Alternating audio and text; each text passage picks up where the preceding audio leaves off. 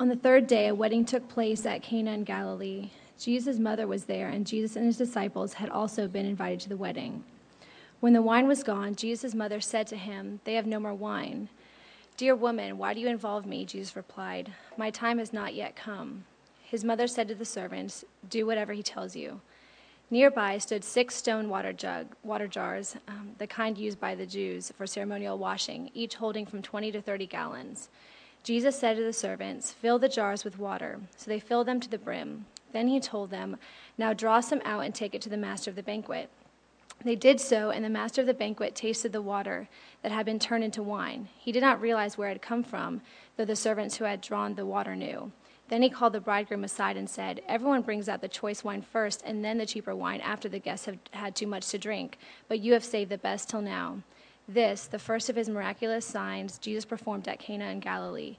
He thus revealed his glory, and his disciples put their faith in him. The word of the Lord.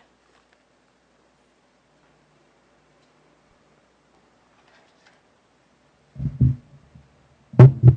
know, this scripture has a special place in my heart because it was read at my wedding by none other than our pastor, Antley, in the first wedding he ever did. See, I need to get that in, that I was actually the first wedding that Antley performed, because, you know, there's going to be more.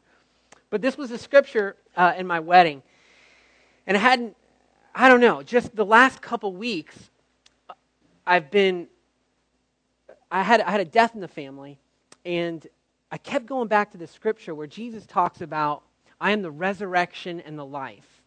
I'm the resurrection and I'm the life." And then he talks about, "I have come that they may have life and they may have it to the full." And at some point in my time with him, he connected it to this story. It's not a parable. It's a living story. It's what Jesus actually did. And until this time where I could really reflect on it, I hadn't really thought about all of the underlying meanings about the life that Jesus brings us, that he is the resurrection and the life. So let's just quickly just go through this scripture and make sure that we kind of understand what happened, and then we'll kind of talk about some of the meaning of it. So Jesus goes to the wedding feast. He goes to a wedding feast. He's just called his first couple disciples. They go with him. They go to this wedding feast. It's a big deal. Wedding feasts, huge. It's not like we have today. First of all, the bridegroom is the number one person, Jennifer, not the bride. The bridegroom is the one that receives all the honor, not the bride. And it goes on for a long period of time. It's a big celebration. It's a big thing. And then we see this brief exchange with his mother, with Mary. And this is a little bit difficult for us just because it's hard to translate. The terminology, the words, you can translate them literally, but they're kind of phrases that were spoken. And so that's why I chose to use the NIV tonight, because the NIV softens it up actually a little bit. But if you look at the actual literal what's going on, it sounds a lot harsher than it is. It's just the way that they talked. It wasn't meant to be rude. So she comes over and says, "Hey, the party, we're running out of wine.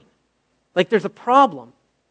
And so there's all kinds of different things that people say about, you know, what was Mary thinking? Did Mary think Jesus could solve this problem? Did she have any expectation of a miracle? Or did she maybe just expect, you know, him and the disciples to go get some wine? I don't know, but she definitely knew that he could resolve this problem, or he could at least address this problem. And then in his response, he says something like, you know, "Woman, what is this to do with me?" And we kind of translated all these different ways to try and get across. That's why we say, "Dear woman."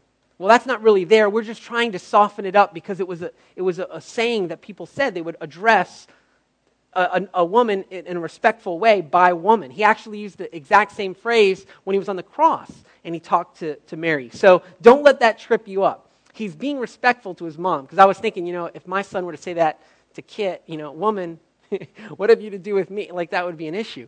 But that's not what's going on here. He's really, I can really see Jesus is saying, it's not my time yet. It's not time for me to get involved and to address this, and trying maybe to see how this relates to his ministry. Think about it. It's a party basically that has the potential for a real awkward ending. I think that's what's going on. And so Jesus is like, how does this relate to me? How does this relate to my ministry? And then this is my theory. Okay, I'll just be honest with you. This is theory. I believe that what Jesus saw was an awesome opportunity. Maybe right after she said that, right after he responded, he said, you know what? I'm going to take this, and this is going to be a living example or a living foreshadow of my ministry, of what I'm about to do. And then he went and he did the miracle. He did this great thing. And it doesn't even seem like that big of a deal. Like when I think about all the things that Jesus did, this isn't, one of the miracles that comes to mind.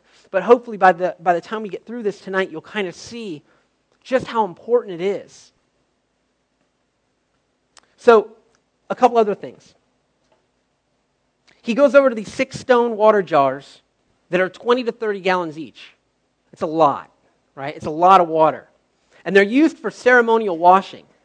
So they're probably pretty nasty because, they're washing their feet, they're washing things, but it's for ceremonial purposes. The Jews would use this water, and it was a religious thing to make themselves clean. And Jesus goes over and he turns that water to wine. You can kind of see where I'm going with this as we get further into it. But so he goes over to this water and he turns it into wine. And then the servants, they go over to the... one other thing about this. Do not get tripped up on the idea that it's wine. Let me just talk about that for a second, because, that really was my hesitation at all in talking about the scriptures. I'm thinking about, there's a whole slew of people that talk about it's not really wine, it's grape juice, and, they really get bent out of shape over this idea of wine. And don't get tripped up on that tonight, please. I believe that wine is wine is wine. It was wine. It really was. It was not grape juice. But you know what? If you are dead set against that, fine. You can still get a lot out of this experience of what Jesus did. We would be much more comfortable, wouldn't we, if it had been the other way around? If he had turned wine into water, it'd be a lot easier, right? Jesus turned water into wine, and some Christians have been trying to turn it back ever since. Pause for exuberant laughter. Okay, I was hoping. See, Antley would have made that work much better. I stole that from him. But that, the idea is we as Christians would be much more comfortable if there hadn't been so much wine in the New Testament. I mean, come on. It'd be a lot easier for us to deal with if we could just say wine is bad, stay away from wine. But we really can't do that. We just can't walk away, and we can't dismiss a scripture like this. So one of the things to think about when we think about wine, if you look at the scriptures, there's good characteristics and there's bad characteristics of wine. Wine at one point is described as a mocker. There's all kinds of stuff about the abuse of wine. Then there's also good things about how it brings gladness to a person's heart. But just as you wouldn't think food is a bad thing, you wouldn't think sex is a bad thing, but if these things are used outside of the way that they were designed, or if they are abused, they become a bad thing. When it's an addiction, it becomes a bad thing. But you can be addicted to anything. That doesn't make the thing bad. The thing itself is amoral. It's not bad, it's not good, but it's the way that we approach that. I was thinking about karaoke. Okay? You might not know it, but I am a gifted karaoke person. And some people, they were upset. They were upset with me because they're like, he is drunk. He's drunk. Look at him. There's no way anybody would do that in their right mind. And you know what I mean? Now think about this for a second, though. It's because we recognize that, when somebody drinks wine, a lot of times they get happy. They you know what I mean? Their sensations are heightened. You know what I mean? But these are not bad characteristics. They're bad characteristics when they're abused. You see what I mean? I just had to work the karaoke thing in there too, just in case anybody needs me to work at a wedding or anything like that, I can do that. Yeah. When the apostles received the Spirit for the first time, they were described as being drunk. Why was that? Why did people see them and go, man, those guys are drunk? Because they recognize that when, you know, if somebody drinks wine, then they're happy, or they're, you know what I mean? There's just these expressions that are not necessarily bad. Just like when the Spirit of God came on them, they were so excited. They were so passionate. They were so alive that everybody's like, they're drunk. See what I mean? So again, I'm not saying, let's go out and get drunk. No, quite the opposite. I'm saying that we can't throw the baby out with the bathwater. We don't want to throw out and say that all wine is bad, and any scripture that talks about wine shouldn't be taught on. Wow, I don't know what I said. Hopefully I didn't say anything wrong. Okay, there's another scripture where Paul even talks about, he says, don't get drunk on wine, which leads to debauchery. Instead, be filled with the Spirit. And he tends to be drawing this parallel of, you know what, you can have all the characteristics of being drunk, but it's on the Spirit of God. You can be alive. You can get up in front of a whole bunch of people and sing karaoke, and it's not wine, but it's the Spirit of God, because that's what the Spirit of God is like. That's what life is like. If people will look at you and think that you're drunk because you're filled with the Spirit of God. And it seems like that's really the way why does Paul draw those two together? Why does he bring those into that scripture? Just as a drunk person is controlled by wine, we are called to be controlled by the Spirit of God. And what's interesting is the results. Like, the result of being driven by the Spirit of God is that we're alive. We're more alive than we've ever been. Okay, so all of that to say, please, no matter where you stand on wine, let's go through the scriptures together and talk about some of the things that we see in there. Okay, so they bring this wine to the master of the ceremony, which is really interesting because you wonder what's going on with the servant's mind. Because they don't really say anything like, no. Like, they take this ceremonial cleaning water over to the master of ceremony. Like, are they thinking, I really didn't like this job anyways? What do they, it doesn't say that they tasted it. It doesn't say that, they really knew it was good wine or anything like that. But they go over to the master of ceremony, they give it to him, and he drinks it, and he's like, wow. Why did you save the best to last? This is really good stuff. This is awesome. This is better than anything we've had for the rest of the party that we've had. Normally, one would wait until everyone has had their fill. Should I elaborate on that? Again, it could be grape juice, but okay. So, wait until everybody's had their fill. Why? Because at the end, they're going to be less temperamental about how good the wine is. And I won't give you any theories on why that might be.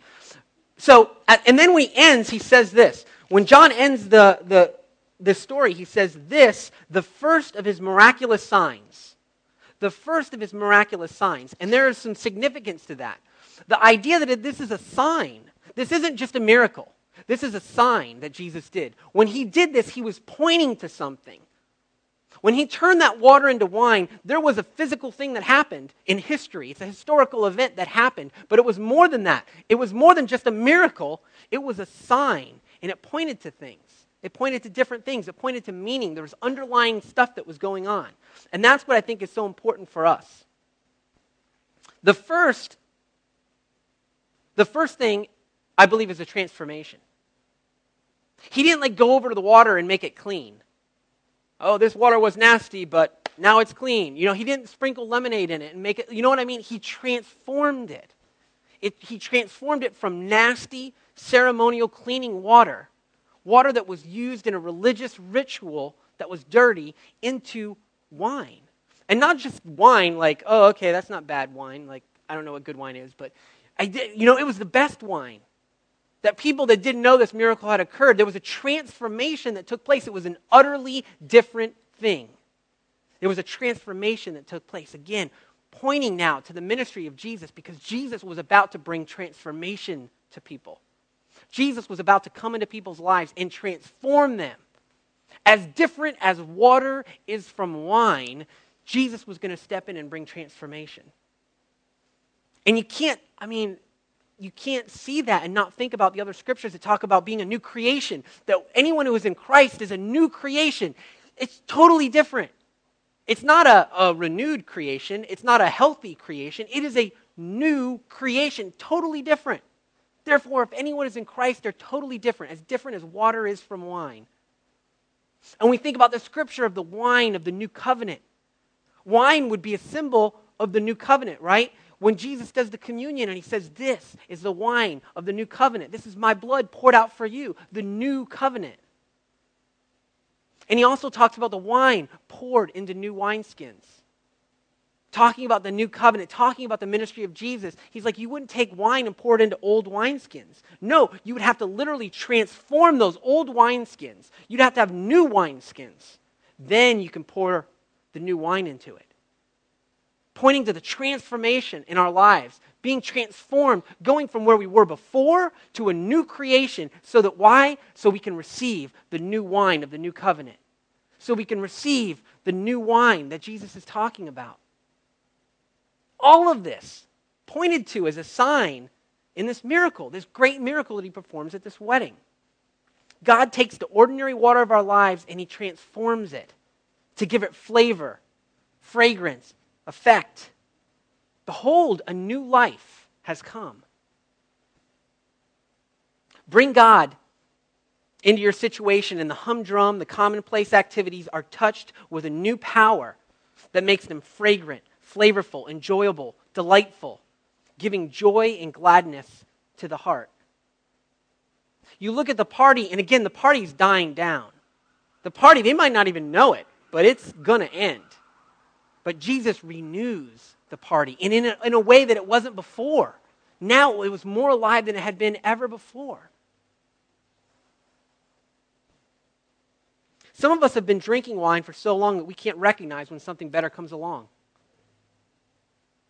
Think about this for a second. Some of us have been drinking wine for so long that we can't recognize when something better comes along. This was exactly what the Jewish people at the time were dealing with. The Jews were like people who have been drinking wine, performing ritual washings so long that they couldn't recognize when something better came along. When Mary said, they have no more wine, it symbolized the fact that the Jews had no spiritual meaning left in their ceremonies. Jesus was bringing something new and something better.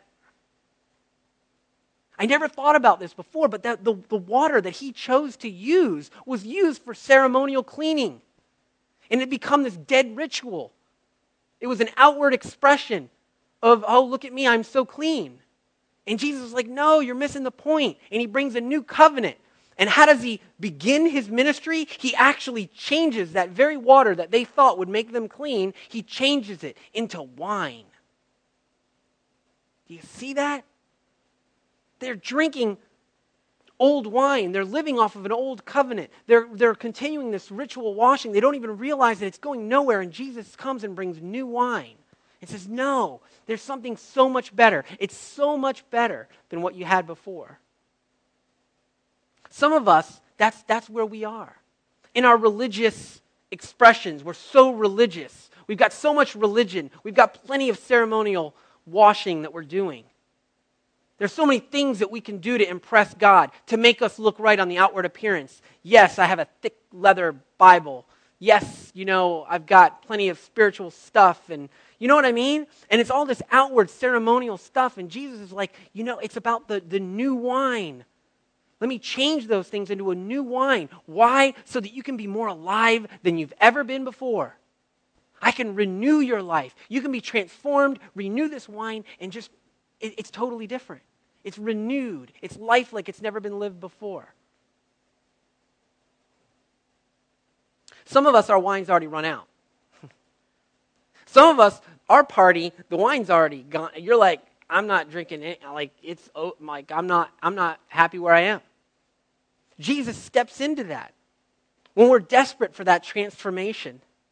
The new wine of the Holy Spirit, the tangible representation of the new covenant, poured into our souls. This is the offer of Jesus' ministry. This is the ministry of Jesus. So we see in this miraculous sign all this underlying meaning of the ministry of Jesus and what it means for us today. God offers to come on the scene of our lives and to bring new life. The difference between a dead party and one that's alive. The difference between water for washing feet and fragrant, flavorful wine. A difference so great that he tells Nicodemus it's like being reborn. How do we step into this? We step out in faith. We invite Jesus. I want this new wine. I want you to pour out this new wine. I want to receive it. We invite him to come. Right now, I want us to do that. So if you could stand up.